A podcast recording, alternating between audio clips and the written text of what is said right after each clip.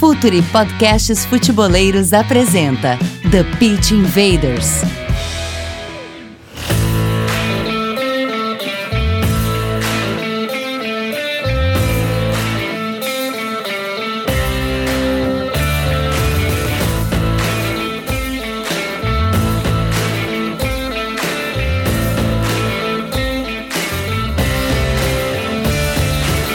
Olá, futeboleiros! Olá, futeboleiras! Futuri Podcasts apresenta The Pitch Invaders, episódio 197. Já temos uma história, sempre falando de maneira profunda e séria sobre o jogo. Meu nome é Eduardo Dias, estamos no ar em mais uma invasão futeboleira. Assine a nossa plataforma de conteúdo exclusivo, Futuri Club, acesse o apoia.se/Futuri, conteúdo, comunidade e relacionamento. E Footure Pro, o departamento de análise de mercado do Futuri. Footure Pro é um departamento de mercado completo com alta tecnologia embarcada, analistas de dados e de mercado. Atuamos montando e executando estratégias de mercado de jogadores para seu clube crescer esportivo e financeiramente, sempre adequados ao orçamento e contexto de cada equipe. Entre em contato comercial@futuri.com.br e faça seu clube crescer achando talentos antes, desenvolvendo e vendendo por mais. Sempre lembrando, né, Mário, que a gente está na Série A e o mercado está fervendo. O Mário não para de fazer relatórios, assistir jogos e trocar ideias com o pessoal dos dados lá. Mas agora é hora da conexão. Vamos começar aqui com o nosso head de conteúdo, Gabriel Corrêa. Dale, Gabriel. Tudo bem, Dinho, Myron. Prazer em estar em mais um TPI. Agradecer ao Alex que está participando com a gente hoje. Nem dá para esconder porque tá na capa já também do episódio. Então, um baita papo que tá chegando e, enfim, tem muita coisa pra gente conversar hoje. E eu fiz uma baita de uma introdução aqui com baita suspense e o Gabriel vai lá e detona tudo. Antecipou, né? Antecipou, saiu limpo, né? Mário Rodrigues! Pode pôr nos dados que ele antecipa bem aí pro treinador que quiser contratar. Aí se a gente coloca lá, pô, vou falar com uma referência da adolescência e infância, na minha opinião, um dos melhores meios que já passaram por aqui, já rasguei seda fora do ar, então vai ser um baita papo, espero não ficar tímida pra gente tabelar bem nessa hora e pouco aí, que vai ser bem legal. Bom, eu vou rasgar aqui toda a introdução que eu fiz, afinal de contas, o spoiler já tá feito, até ele mesmo já se manifestou aqui, um cara que dentro de campo precisava de um número 10 nas costas e 4 letras, e agora vai enfrentar o mundo caótico de ser treinador no Brasil, ou vai começar pelo Brasil. Alex de Souza, que honra, que orgulho, mas eu vou ter que ser um pouco pretencioso e dizer que é coerente com tudo que o Futuri tem feito e falado, tê-lo aqui com a gente. Muito bem-vindo, não ao Futuri, porque já participou de um especial no YouTube sobre influência do futsal, mas aqui no TPI. Seja bem-vindo, Alex. Agradeço o convite, agradeço a todos, acredito que bastante gente vai estar acompanhando, já deixo aqui meu abraço. Eu queria deixar também os parabéns pelos papos que vocês vêm tendo. Várias pessoas vêm aqui de várias áreas, vários contextos que tem dentro do futebol. Então, realmente vocês têm feito aí um serviço bem legal e para mim, todo lado de cá, acompanhar isso tem sido muito interessante. E estar participando hoje, trocando ideia com vocês, realmente para mim é prazeroso. Invaders, vamos invadir a mente e conhecer o playbook de Alex.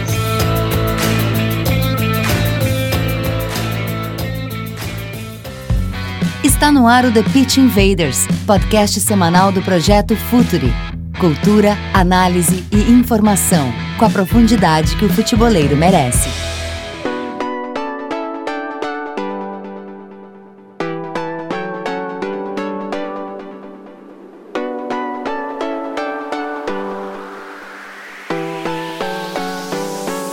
São 197 episódios.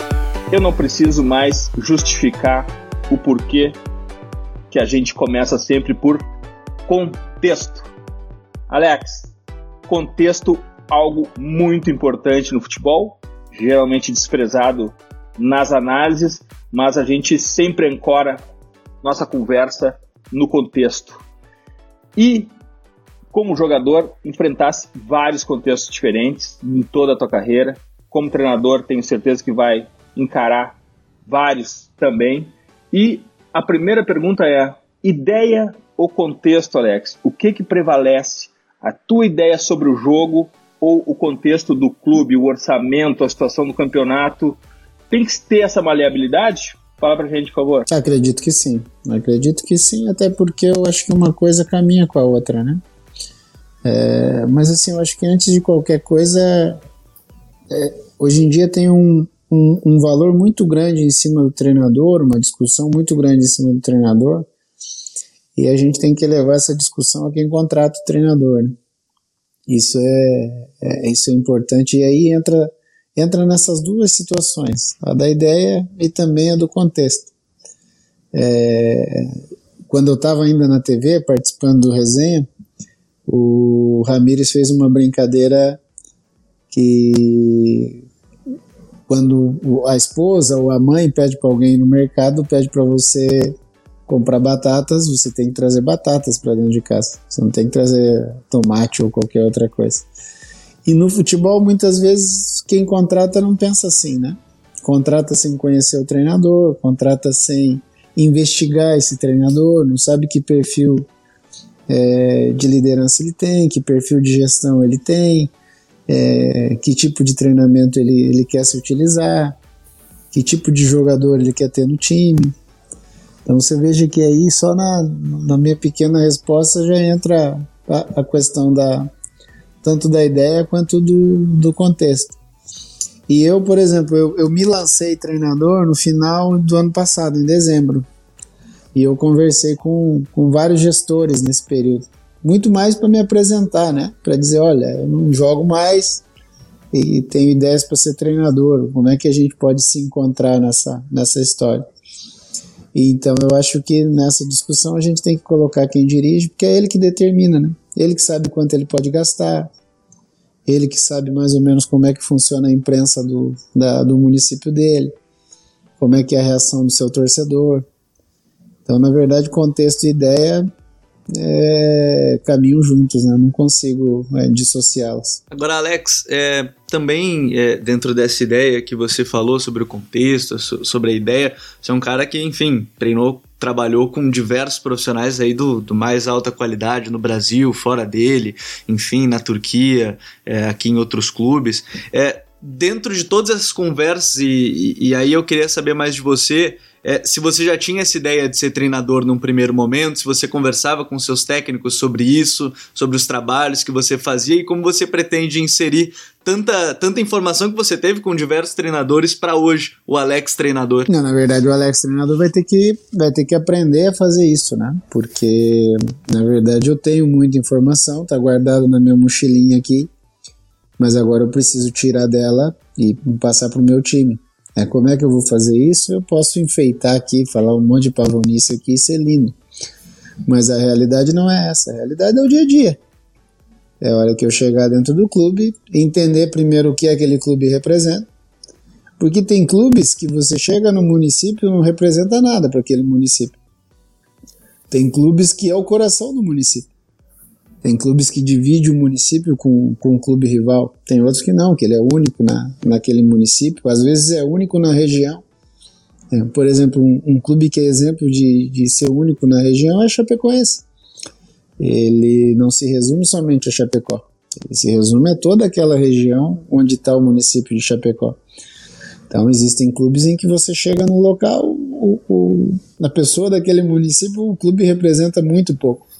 Então, assim, as ideias eu tenho, eu conversei com muita gente pós-futebol, eu conversava muito enquanto jogava, hoje eu converso muito com gente ligada ao futebol, não só treinadores, mas todas as pessoas envolvidas, e aí hoje, por exemplo, existe uma palavra que é muito legal, mas muitas vezes não funciona, que é multidisciplinar, né?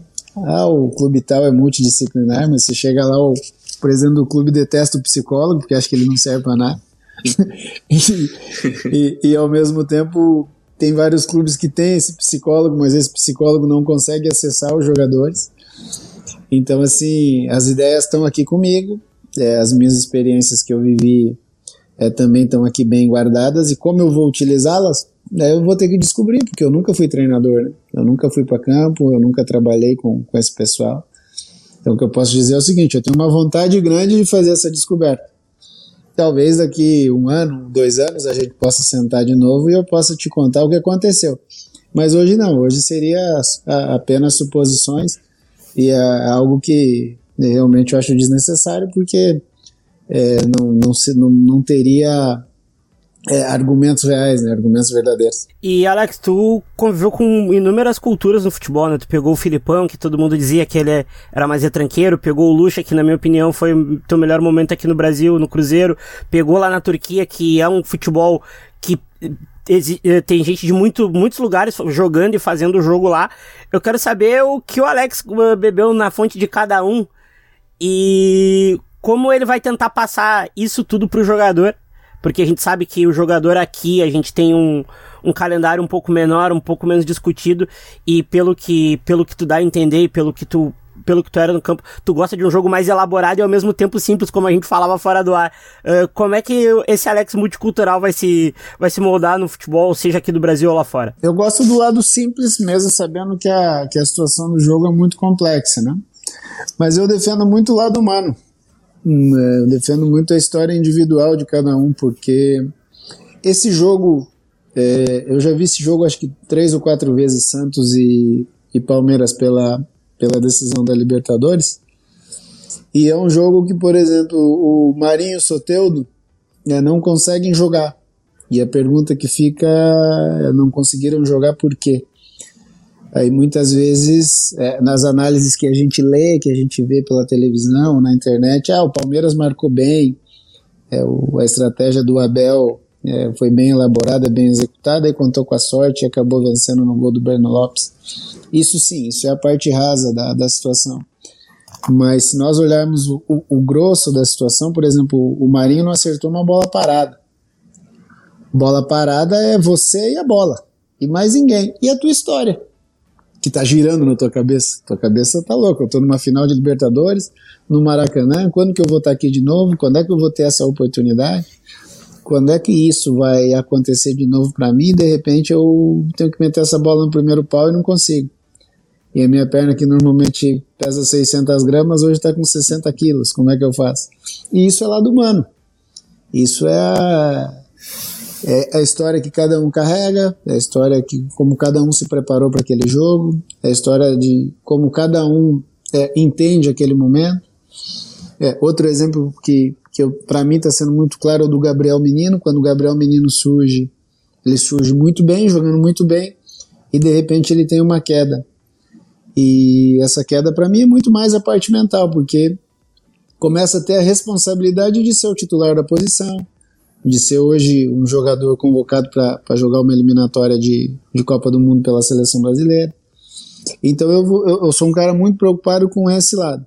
É óbvio que aí tem as ideias do jogo, como é que eu vou sair de trás, como é que eu vou marcar, a hora que eu perder a bola, onde vão estar os meus jogadores, que tipo de subprincípio e princípio eu quero que o meu time tenha. Agora, isso volta na primeira pergunta, eu preciso entender onde eu vou estar, o que eu disputo, o que eu jogo, porque é muito... não adianta nós dizermos assim, futebol é igual em todos os lugares. Não é. Tem time... O Cruzeiro na Série B esse ano tem que ter um comportamento diferente do que teve na temporada passada. Porque todo o contexto, e volta naquela situação do contexto, hoje todo mundo bate que o Cruzeiro é um dos grandes times, grandes clubes do Brasil, que vai passar um segundo ano na Série B. Isso mexe com o presidente, isso mexe com a diretoria, isso vai mexer com o Felipe Conceição, que é o treinador lá hoje, vai mexer com o grupo dele de trabalho, vai mexer com os jogadores. Então, assim, o meu é lado humano, muito treino, eu acredito muito em treinamento. Aí entra a situação do calendário, mas não dá para nós colocarmos a cota do calendário em todas as equipes, porque não é real, isso não é verdadeiro. O calendário do Palmeiras é diferente do calendário do Internacional, por exemplo. Internacional hoje corre para ser campeão brasileiro devido às desclassificações anteriores. Ele tem um calendário mais leve, então a gente não pode também... O calendário realmente é um complicador, mas não é para todos. E, por exemplo, no meu nível, que é nenhum, porque eu não tenho nível, porque eu não sou treinador de ninguém, mas se eu começo num time menor, eu vou entender o meu calendário, eu vou entender o que busca aquele clube, e em cima disso começo a passar as minhas ideias de como vou gerir esse time, de como vou passar as minhas ideias para esses jogadores, como esses jogadores vão receber. Então, a partir daí, a gente começa a montar uma ideia mais concreta, né? Porque hoje é muito teórico, né? Na teoria, gente, eu não vou perder para ninguém, vou no máximo empatar. Então, temos que ir para a prática para ver o que acontece. Essa resposta do Alex me lembrou do Thiago Nunes falando que quando treinou no interior, vai fazer um escanteio curto ou uma jogada ensaiada no interior para ver se não sai apedrejado do time, porque o jogo tem que ser direto no futebol interior. Alex, eu pesquei algumas palavras soltas aqui para tentar montar a minha ideia. Falamos multidisciplinariedade, psicólogo, conectar com o jogador, lado humano, história circulando na cabeça. E isso, a mim, me pareceu também o que tu já confessou aqui, a tua preocupação com o lado humano, e esse aspecto mental na tua comissão técnica, sempre respeitando o contexto, obviamente, e o orçamento, na tua comissão técnica vai ter a preocupação com a mentalidade, com a resiliência, com aspectos que fazem com que o jogador potencialize as suas habilidades, com a questão emocional. Tu pensa muito nisso e, obviamente, para isso tu precisa de ajuda? Sim, não há dúvida. Eu preciso de alguém me treinando e eu preciso de alguém treinando os jogadores. Eu, por exemplo, uma das minhas ideias é carregar comigo o PC Oliveira como um auxiliar, e a gente mantém conversas aí há muito tempo. Se eu tiver a felicidade de me encontrar com um clube que entenda que o PC pode ajudar nesse contexto de trabalho, vai ser um prazer. Eu, por exemplo, eu sentei com o Cruzeiro 3 semanas atrás, e é um clube que você não precisa perguntar nada, porque na estrutura já existe.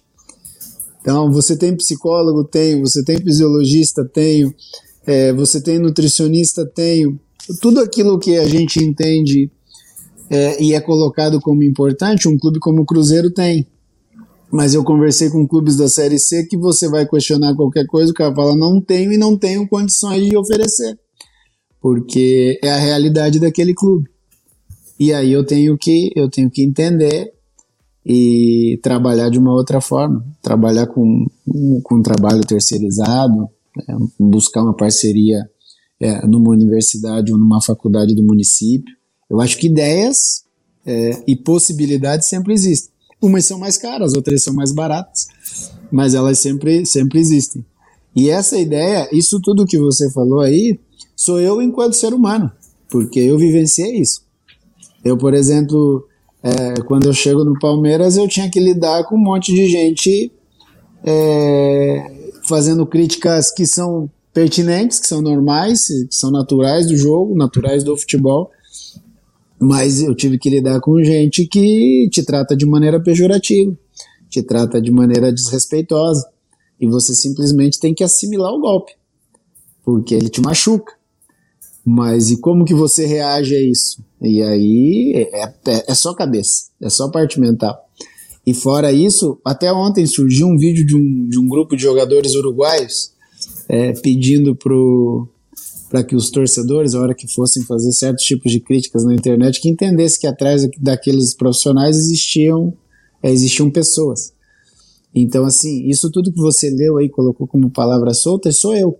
É um cara que me preparei, me preocupava com essas coisas quando eu jogava, me preocupava com isso pós a carreira, nem falando de um ex-jogador de futebol, de um cara que queria voltar para o futebol, mas enquanto ser humano, enquanto pessoa, enquanto filho, enquanto pai, enquanto marido, enquanto amigo, que é o que a gente vivencia no dia a dia, porque é um mundo de muita pressão, é um mundo de muita expectativa, você lida com expectativa de terceiros. Eu dou muita risada, por exemplo, eu comento com um amigo meu, cara, vou conversar com um clube aí da Série C, ele tá louco, você vai treinar na Série C, não tem lógica nenhuma. Mas é a expectativa daquela pessoa, e eu tenho que interpretar a expectativa dela, porque muitas vezes ele tá olhando pra mim como o camisa 10 do Cruzeiro, e não tá olhando pra mim como um menino que vai começar a ser treinador. Outras, eu já tenho uma outra ideia diferente. Por exemplo, eu comentei com outro amigo meu, tô indo para conversar com o presidente do Cruzeiro, e cara, não vale a pena treinar o Cruzeiro agora, quer dizer, a expectativa dele.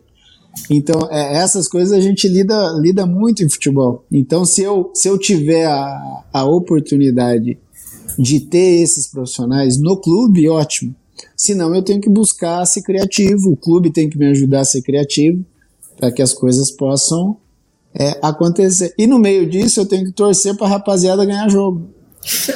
Tem que torcer para o jogador ganhar jogo, para o jogador falhar pouco. Para que coletivamente funcione, mas que individualmente não atrapalhe esse coletivo, porque isso também é pouco discutido, né? Mas é o que acontece muitas vezes. Alex, eu vou questionar uma coisa, vou atropelar o Gabriel, que agora eu vou antecipar o Gabriel. Boa! Põe no número do scout aí já. Pô, o Mário ganha desarme nessa, né? O Mário já anotou ali no meu scout. Alex, desarme limpo ainda. Olha só, uma questão... Que tem a ver com essa tua resposta, que conversasse com alguns clubes, Série C, Série D, Cruzeiro. Quando imagino que os clubes estejam te procurando também, porque está se planejando o ano, se fala de futebol, Alex, as pessoas querem saber a tua ideia, ou as pessoas querem contratar o Alex, querem uma aprovação social com o nome Alex, ou as pessoas que estão conversando contigo, que discutem, representam os clubes, elas estão discutindo ideias de jogo, estrutura, mentalidade, bola parada. O assunto chega nesse ponto, Alex? Chega. Por isso que depende com quem você vai conversar, né? Depende com quem você conversa. Mas existe o clube que só quer a figura, o ex-jogador de futebol. E eu brinco, o ex-jogador já parou em 2014, não vai te ajudar em nada. Até porque eu não tenho força para jogar 2 minutos. Se eu for bater um escanteio, provavelmente não chegue na linha da grande área. O que eu tenho são ideias, o que eu tenho são imaginações daquilo que pode ser feito. Nem sei se vai dar certo. E eu, por exemplo, todas as conversas eu esbarro e entendo de maneira natural, que ninguém queira apostar num primeiro trabalho, já que os caras têm essas responsabilidades com os clubes, com o seu torcedor. Então muitas vezes ele prefere em alguém que ele já conheça, que já tenha feito algum outro tipo de trabalho, e eu de alguma forma eu tenho que entrar nesse universo, e a partir do momento que eu entrar nesse universo, começar a mostrar o meu trabalho. Mas tem de todas as formas, Edu. Tem gente que quer a figura do ex-jogador, tem gente que quer saber a ideia, tem gente que quer saber a ideia para te contratar, tem gente que quer saber a ideia só de curioso. Tem de tudo, né, cara? Num universo tão amplo como é o futebol brasileiro, com tantos clubes, com tantas competições, né? Eu, por exemplo, quando eu converso com os amigos meus que são europeus, e aí o cara pergunta assim, pô, e o fulano, o jogador, fala que tá jogando a Copa Verde. O cara, mas o que é isso? Eu falei, calma, peraí que eu vou te explicar o que é a Copa Verde. Aí eu tenho que dar uma explicação pro cara, o cara no final fala, beleza, tá ok, mas o entendimento do que aquilo representa é difícil pro cara, porque no país dele, na região que ele tá, não tem isso, não existe. Liga regional, Liga nacional e copas classificatórias.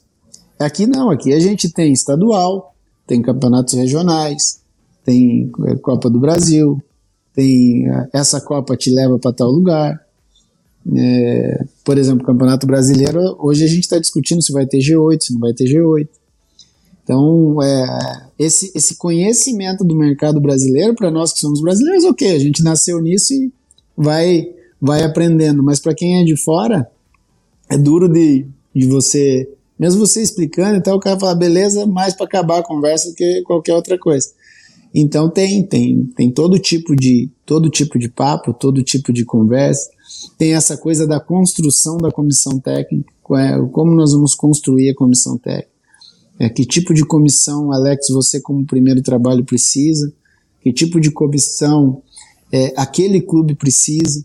Então tem muita gente boa discutindo futebol no meio do nosso futebol. A questão maior é a coisa da pressão de fora para dentro. E se nós vivemos ali um mês confuso, um mês complicado, que tipo de ação a gente vai ter?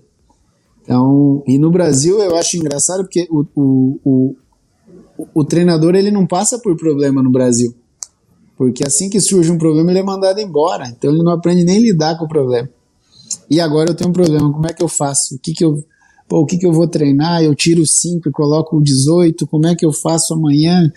Pô, semana que vem tem um jogo duro, mas eu não chego semana que vem, eu perco o emprego. Então, a experiência que o Fernando Diniz viveu no São Paulo, talvez para o Fernando Diniz, enquanto pessoa treinador, tenha sido muito boa. Porque o Fernando conseguiu passar. O Fernando vai cair quarto, ele ganhava, ele trabalhou mais um tempo. O Fernando, o melhor treinador do Brasil. Ah, não, agora ele sai. Ele enfrentou problemas e o São Paulo manteve. Aí chegou uma hora, o São Paulo achou que não devia mantê-lo mais. Mas não é o normal acontecer isso. Normalmente surgiu um problema, surgiu buchicho na imprensa, surgiu situações maiores nas redes sociais, o cara nem enfrenta o problema, o cara é desligado do clube.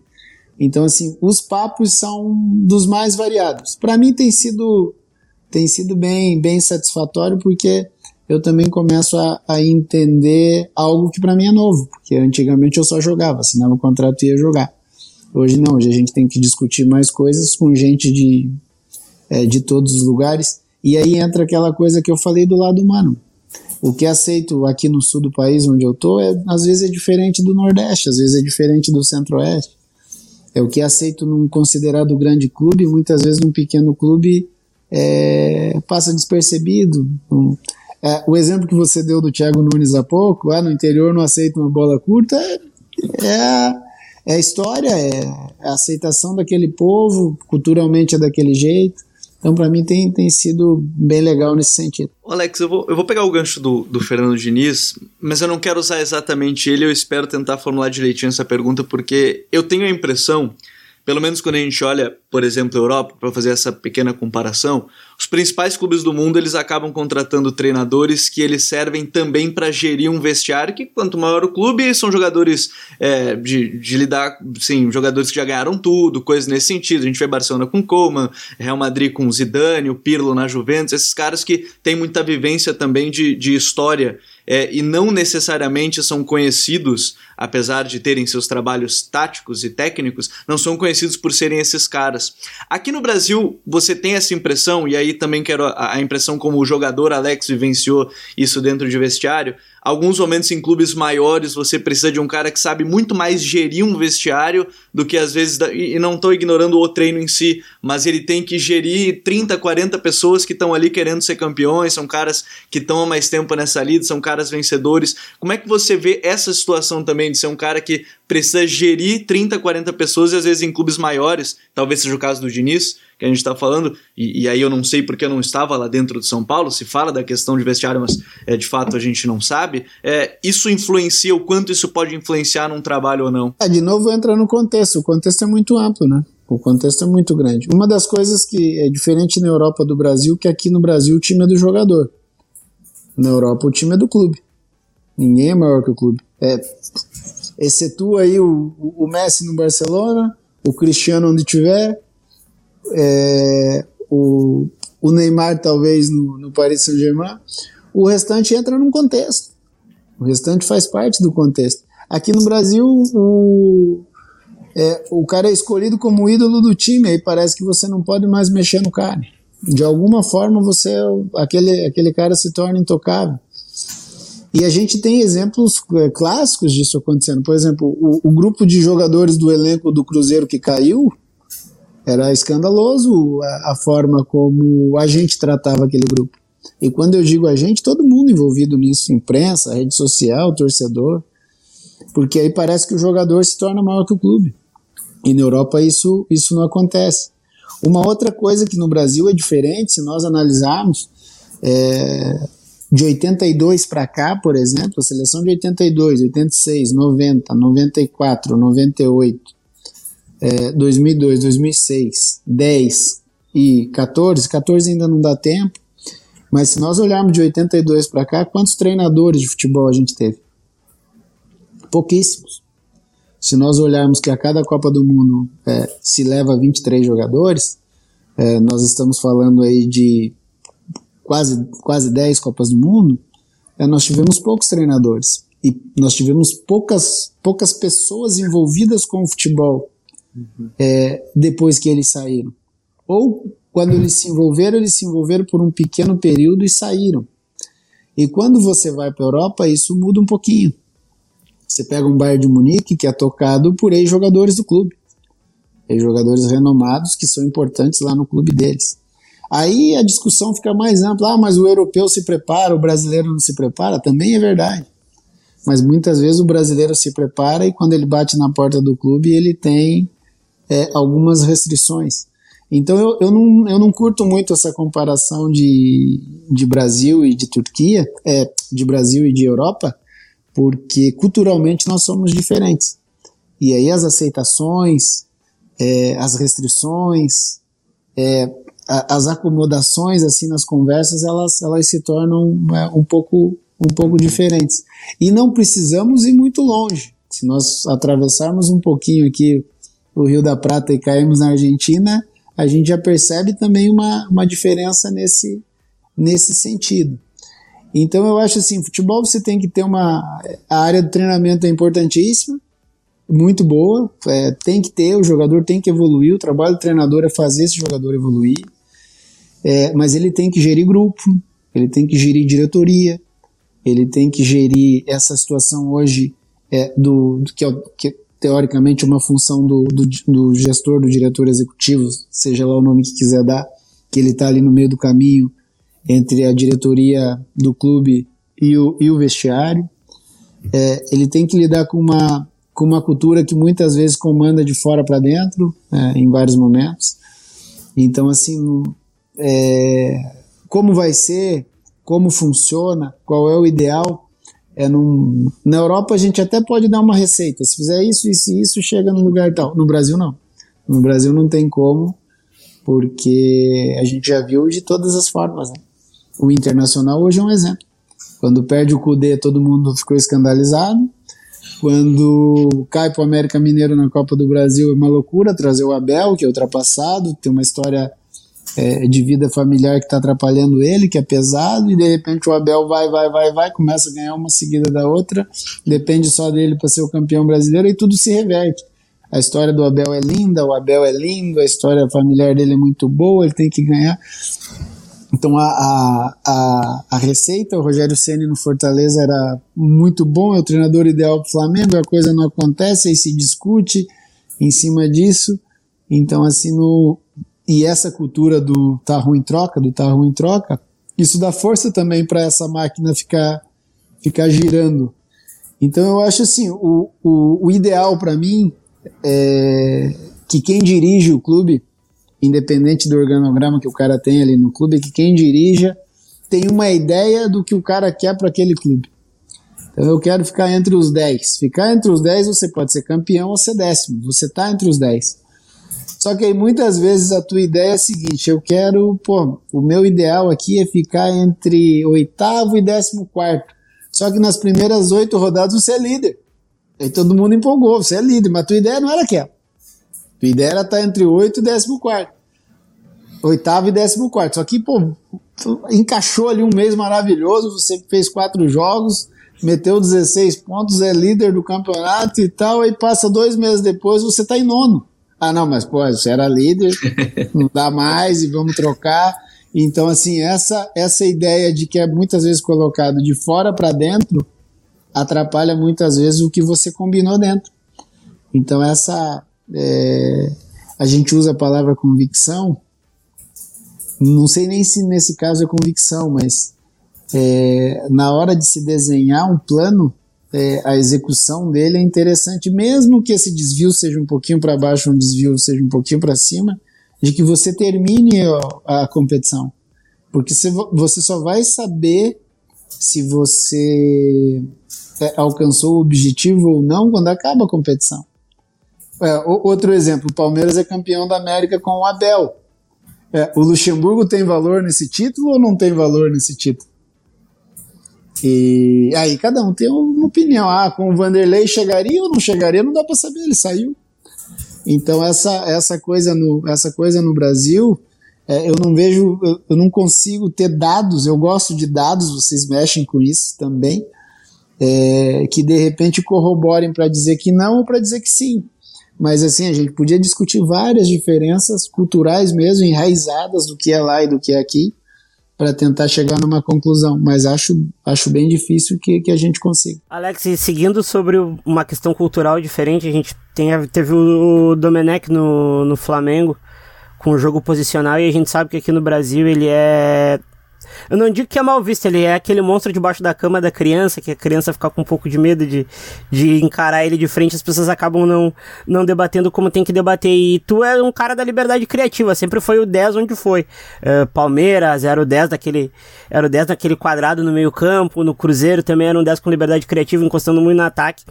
E aqui no Brasil a gente tá numa linha, a gente tá numa divisão que... O jogador da categoria de base, ele é mais acostumado ao posicional, e o do principal, ele já é mais da escola mais antiga, que se encostava perto da bola para mover. O Alex, treinador, enquanto a isso, ele vai mais pro posicional, ou ele tenta dar uma liberdade criativa maior para todo mundo que tá no campo? Não, mas eu acho que mesmo o posicional, ele caminha com liberdade criativa. Eu, por exemplo... No meu Palmeiras, que foi campeão da América, se nós olharmos, nós tínhamos no início Galeano e Rogério, que eram dois volantes, porque aí a gente tem que voltar lá na década de 90, que é o seguinte, a gente falava que era um 4-2-2-2, que jogava Galeano e Rogério, jogávamos o Zinho e eu pelo lado direito e o Zinho pelo lado esquerdo. Mas muitas vezes não era isso, muitas vezes eu ia para dentro, o Rogério ocupava a faixa da direita e formava um losango, o Galeno numa ponta, eu na outra, o Rogério de um lado e o Zinho do outro. E depois acaba sendo o Galeno com o retorno do Sampaio do Japão. Muitas vezes era posicional também. Com o quê? Com a liberdade de você ter uma movimentação. Mesmo se a gente for olhar o futebol holandês, que ele é clássico assim, por esse posicionamento, o próprio ponta. Muitas vezes ele é um ponta com o pé trocado, muitas vezes não é. Muitas vezes ele é um ponta que joga em cima da linha para dar condição do que o pessoal chama de interno hoje, que para nós era meia direita e meia esquerda, ocupar aquele espaço. Muitas vezes esse interno ele se recolhe um pouquinho para que o lateral direito ou lateral esquerdo ocupe aquele espaço. Então o trabalho meu de treinador é dar uma plataforma para o meu time jogar, na hora de atacar, sabendo que se perder a bola ele tem que defender de uma maneira rápida e de uma maneira equilibrada e organizada, mas o meu é de dar liberdade para o jogador, para que ele, quando ele estiver ali, ele tenha a coragem de fazer aquilo que ele acha correto, porque o nosso futebol, ele por si só ele era anarquista, só que ele nunca foi desorganizado. A gente vende uma ideia de que o futebol brasileiro era desorganizado, mas ele nunca foi. O que ele era anarquista. O ponto esquerda, o Júlio César Urigueler no Flamengo, ele jogava aberto na ponta esquerda, ele jogava aberto, só que ele vinha costurando para dentro, quando se dava conta ele estava do lado do Tita, do lado direito. E se você tem um Júlio César Urigueler, você vai falar para ele, não faça isso? Não, eu não consigo fazer isso. Agora, eu vou falar pro cara, não adianta você fazer isso no meu campo de defesa, porque não vai resolver nada. Aqui atrás a gente vai ter uma construção que eu vou oferecer para vocês, que a partir dali, do que hoje as pessoas chamam de terço final, a partir dali você tem a liberdade para movimentar. E uma coisa que eu falo, por exemplo, pro meu filho, que tem 10 anos e é um atleta de futsal. A bola tá com você. A decisão do que você vai fazer com a bola é sua. O teu treinador vai te dar lá 2, 3 opções. Mas se você quiser ameaçar que vai fazer opção treinada, driblar aí dentro do gol, beleza, assume a tua responsabilidade, assume o teu risco e vamos embora. Porque tem muita coisa que não é o treinador que pede. Cai na conta do treinador, mas é uma posição agarrada pelo atleta. E aí, se o treinador deu aquela liberdade para ele, ele tem que procurar executar. Alex, a gente tá vivendo uma invasão de técnicos portugueses, técnicos estrangeiros no Brasil. No na Premier League desde o começo desse século, principalmente com o Arsène Wenger, começou a chegar jogador estrangeiro e depois técnicos estrangeiros, muitos deles vindo de dentro do campo também dessa primeira onda de internacionalização da Premier League, e isso oxigenou a Premier League, se transformou hoje na NBA do futebol. Naquele momento, na Premier League, trazer pessoas de fora também fez com que vieram novas ideias, novas culturas, e o kick and rush ficou para trás, ou seja, existe uma plataforma tática diversa na Premier League. A internacionalização dos técnicos no Brasil, a diversidade cultural, tática, também pode ter esse lado de oxigenar o futebol brasileiro, trazer novas escolas para cá, porque a gente ainda tem muito no Brasil, pentacampeão, tetracampeão, tricampeão, é o país do futebol.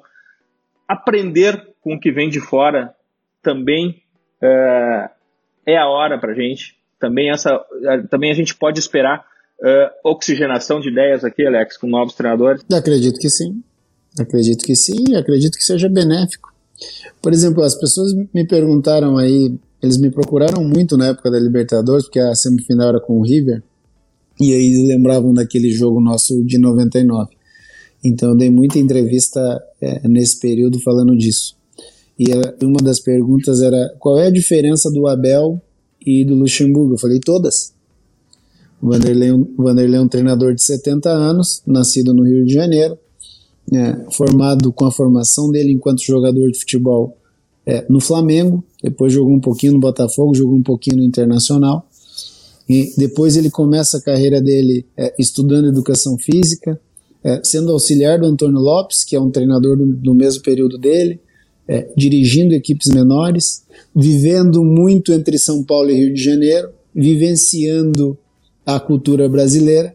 Então o Vanderlei Luxemburgo, quando vai falar com um atleta dele, é o Vanderlei Luxemburgo carioca, típico daquilo tudo que nós conhecemos.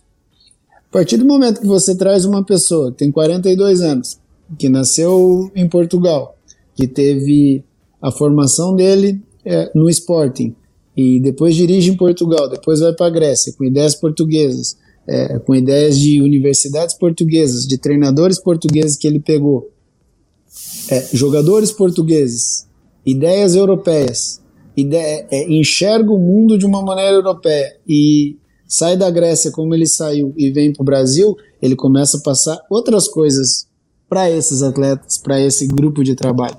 Não só de futebol, mas de uma maneira geral, porque o cara que vai para o futebol hoje e falar só de futebol, eu acho que ele perde um pouquinho.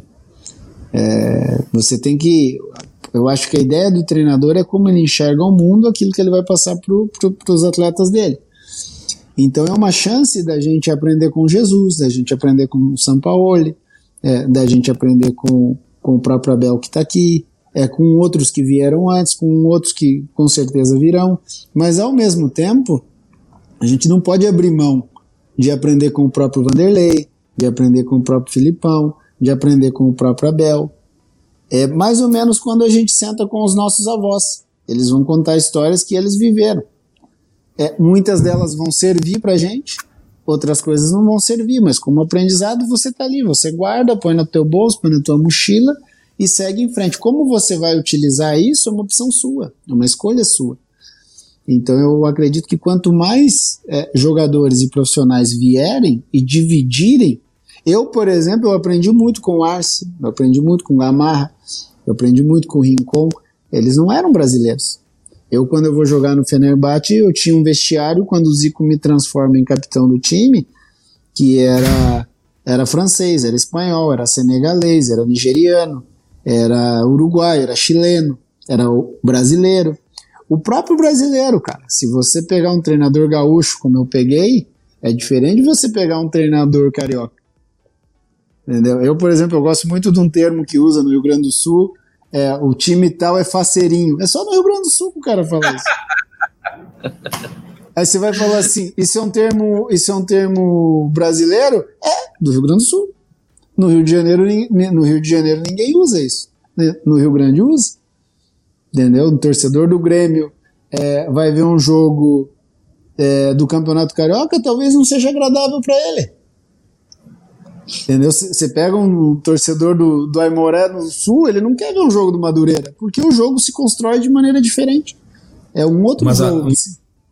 Alex, a cultura do Grêmio, pegando o Grêmio, ela foi confrontada com o estilo de outro gaúcho, o Roger.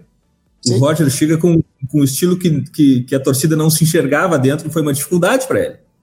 Então, e o próprio Roger formado dentro do Grêmio.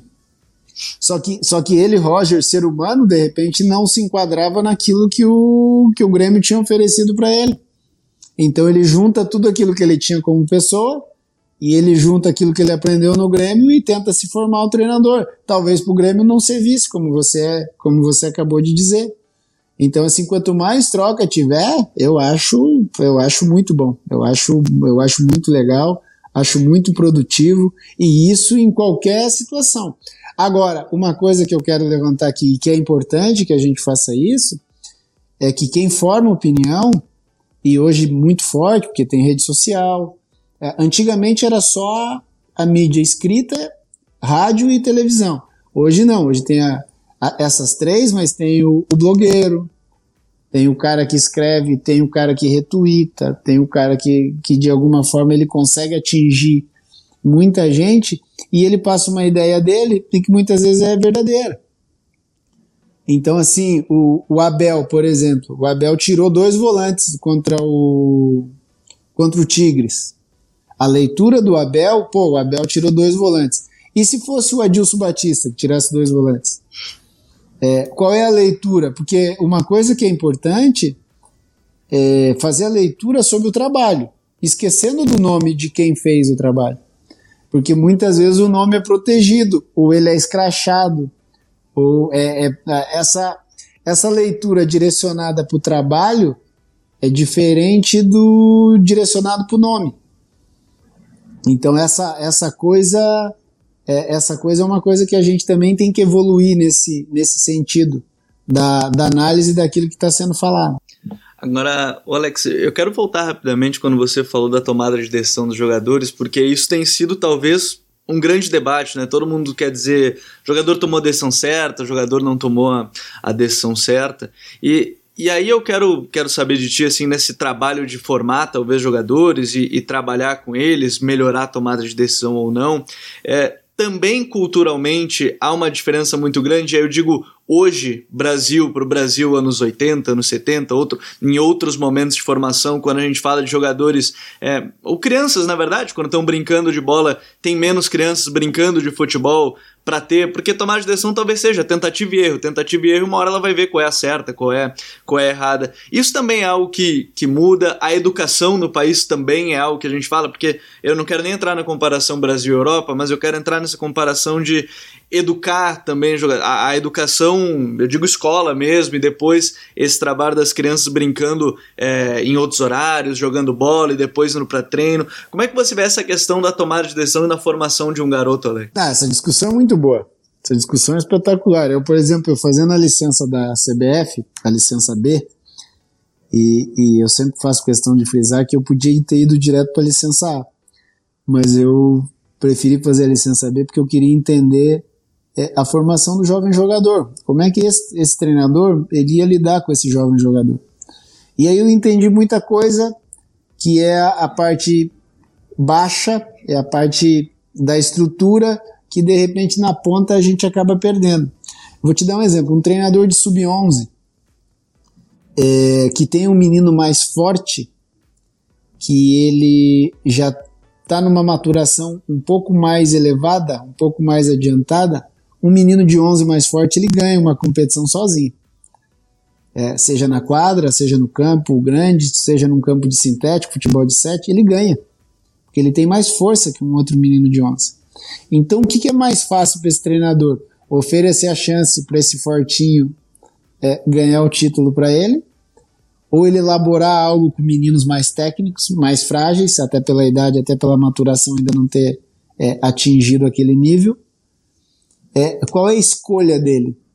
Só que aí entra na situação de quem está acima dele. Quem está acima dele quer o quê? Quer que ele seja campeão ou quer que ele entregue um menino de 11 melhor para a categoria acima, ou 12 ou 13?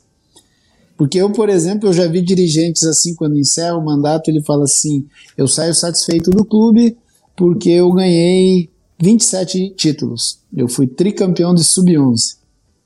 Aí você vai ver o time dele de sub-14, não tem ninguém daquele primeiro título do sub-11, porque os meninos que eram mais técnicos, os meninos que sabiam jogar mais, desestimulados, acabam desistindo, acabam fazendo outras coisas. Então o treinador fez a opção pelos jogadores mais fortes, o treinador fez a opção por ser campeão. Porque se ele não fosse campeão, talvez ele perdesse o emprego, porque aquele cara que está gerindo o clube acha que tem que ser campeão. Essa é uma parte. Nessa mesma licença, eu tinha que fazer um trabalho de avaliação, e eu fui fazer no Curitiba. Eu fui acompanhar o professor César no Sub-17. E eu cheguei lá numa segunda-feira pela manhã. E aí eu perguntei para o César qual tinha sido a programação do fim de semana. E ele falou que eles treinaram sábado pela manhã, ele deu sábado à tarde de folga e domingo à tarde, e domingo durante o dia de folga para a rapaziada se apresentar na segunda. Eu sento com dois meninos e pergunto para eles o que eles tinham feito no sábado à tarde e durante o domingo. Eles me responderam que nada. Eles tinham alguns ficado na concentração, que moravam no clube, e outros tinham ficado com a família.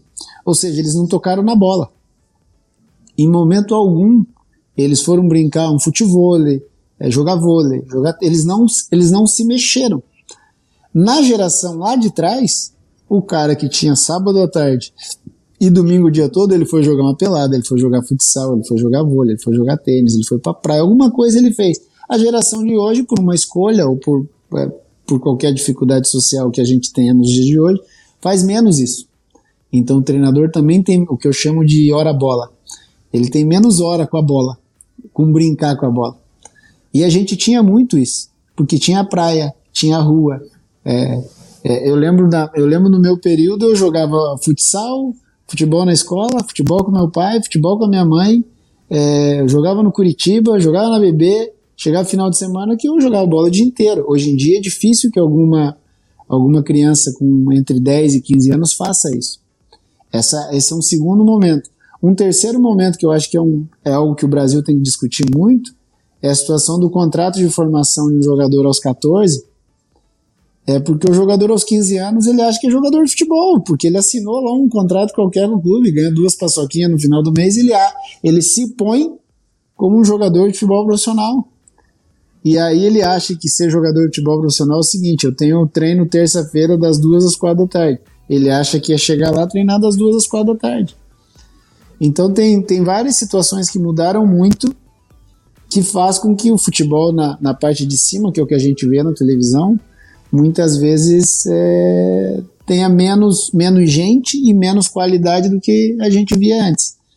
E também menos coragem, porque se você toda hora você está decidindo por um menino de 10, e você não oferece coragem para ele, você não estimula para que ele erre, porque vai errar. Porque jogo de futebol, se ninguém errar, 0-0. Alguém erra no jogo. E alguém tem que ter coragem para forçar o outro para errar. E eu acho que isso tem que começar muito cedo.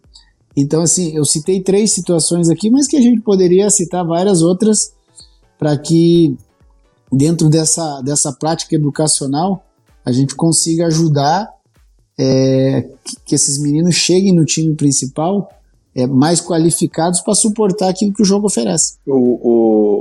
Tudo que o Alex falou agora me lembrou do TPI com o Roger do Independiente Del Valle, em que ele fala que nas categorias iniciais eles não dão treino todos os dias para que o menino jogue bola na rua fora do clube, e em comparação com os clubes no Brasil aqui, que na base é proibido os meninos jogarem fora do clube para não se lesionarem, para não terem nenhum problema. Desculpa te cortar. Eu, por exemplo, estreio no time profissional do Curitiba aos 17 anos. Sem contrato, sem nada. Quem me sustentava para poder estar ali era o futsal, era a quadra. E hoje tem uma discussão enorme, já participei de vários eventos assim. Quando que o menino tem que sair do futsal? Quando que o menino tem que parar de jogar futsal? E aí o mais louco, por exemplo, eu já discuti isso com vários fisiologistas, meninos de 15, 16 anos com lesão de ligamento cruzado. Eu fui ter lesão muscular, eu tinha 32 anos de idade. Então, assim, tem várias discussões em cima disso, mas o que eu mais discuto é o seguinte, um cara que toque piano, quanto mais piano ele tocar, melhor ele vai tocar. E um cara que joga futebol, quanto mais ele tiver com a bola, melhor. Ele não precisa se matar, jogar 5 horas por dia, mas ele precisa ter a bola, ele precisa petecar a bola, ele precisa estar em contato com a bola. Porque quanto mais ele fizer isso, menos enferrujado ele tá. As 10 mil horas de excelência do Malcolm Gladwell, né? Quanto mais horas tiver, mais elite vai ser. Então, mas o grande problema é o seguinte, que hoje a gente quer fazer as 10 mil horas computando as horas. Ah, hoje eu bati bola 50 minutos. E aí ele vai lá e anota 50 minutos. Aí parece que quando chegou nas 10 mil horas não precisa mais. Quando na verdade não, na verdade você tem que ter a bola e se divertir com ela. E eu, por exemplo, eu vi Ronaldinho Gaúcho surgindo. A satisfação que ele tinha ao ver a bola era encantador, porque aquele era o objeto. Por aí roda vários vídeos dele petecando a bola, ele brincando. Eu falava com ele, cara, eu vou tomar café porque eu não tenho o mínimo de discernimento para fazer 1% do que você está fazendo com a bola. Porque meu negócio é mais simples, é pegar e tentar passar bem. Mas a satisfação dele que ele tinha em ter aquele objeto que era a bola era mágico. Era assim, era divertidíssimo de vê-lo, o Ronaldo e outros jogadores, brincando com a bola. Então hoje, por exemplo, você vê uma criança, o quanto ele brinca com a bola, o quanto ele quer ter a bola. E isso não adianta, cara. Eu insistir, você cutucar, isso é da pessoa. Quanto eu quero brincar com essa bola, o quanto eu quero estar aqui, o quanto me satisfaz isso. E aí no clube, eu acho que o profissional do clube, o treinador, o preparador físico, quem estiver lá, tem que estimular para que cada vez mais ele possa se divertir com a bola, que é o mais importante. Tu me antecipou, ia fazer uma pergunta sobre futsal e futebol de campo, né? Tu já antecipava todo mundo dentro, agora fora também. A pergunta vai mudar um pouco então, Alex. Essa questão geracional que a gente estava debatendo sobre jogadores que hoje jogam menos e se divertem menos também, com a bola no caso, e a gente vê também o paradoxo da rede social, assim, os jogadores eles são muito atentos à rede social, que falam dele fora de campo, e tu falou lá da blindagem do discurso de fora pra dentro que acaba condicionando.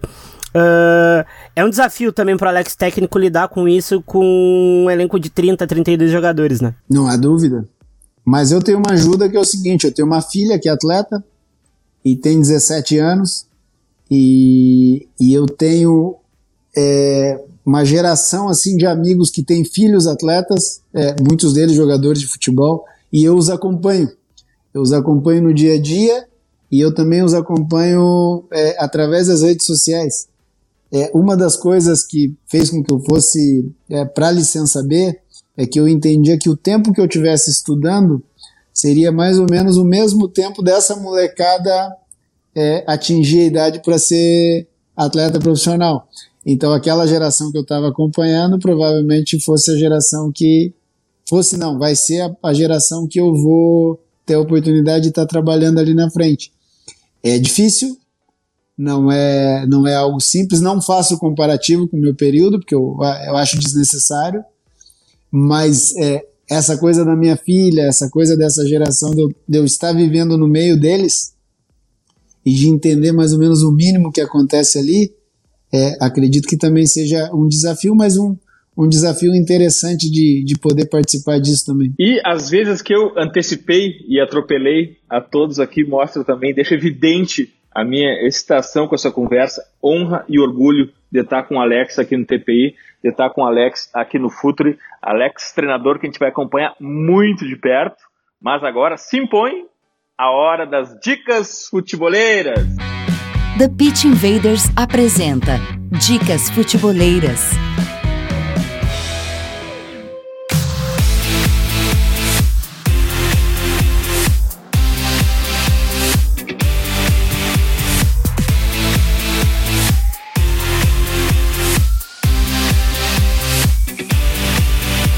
Bom, a minha dica futebolera tem a ver com uma das minhas obsessões mais recentes, newsletter. Eu assino várias newsletters e aprendo muito, muito com cada uma delas. E eu quero deixar de dica essa semana uma news americana sobre tática no futebol, muito interessante. O nome é Space Space Space, que inclusive na última edição fez um texto muito legal, muito ilustrado, com dados e com imagens muito bacanas, tentando mostrar 7 estilos de jogo e a distribuição geográfica deles. O link vai estar lá no futuri.com.br, no post de divulgação. Newsletter Space, Space, Space. Essa é a minha dica futebolera. Gabriel, tua dica futebolera? A minha dica é uma entrevista muito legal que o The Athletic fez com o Marcus Rashford, jogador do Manchester United, que a gente observa já há tanto tempo, né? Ele estreou há 5 anos, agora dia 25, ele vai completar 5 anos da estreia dele no Manchester United, e ele só tem 23 anos, já é um dos maiores, ele já é mais, tem mais gols, por exemplo, que o Cantona agora no Manchester United. O Rooney já falou que ele pode bater como o maior artilheiro da história do clube se permanecer. Essa comparação com o Cantona, hein, Gabriel? E o Rashford, ele é um cara que... E por isso que a gente está falando tanto sobre cultura, né, questão cultural. O Rashford foi um cara que, nesse período de pandemia, lá na Inglaterra, ele foi também um cara fundamental socialmente, lá no Reino Unido inteiro, né? Não só na Inglaterra, mas no Reino Unido. Ele tem sido um cara que tem lutado muito por questões de saúde, questão de alimentação para pessoas que precisam.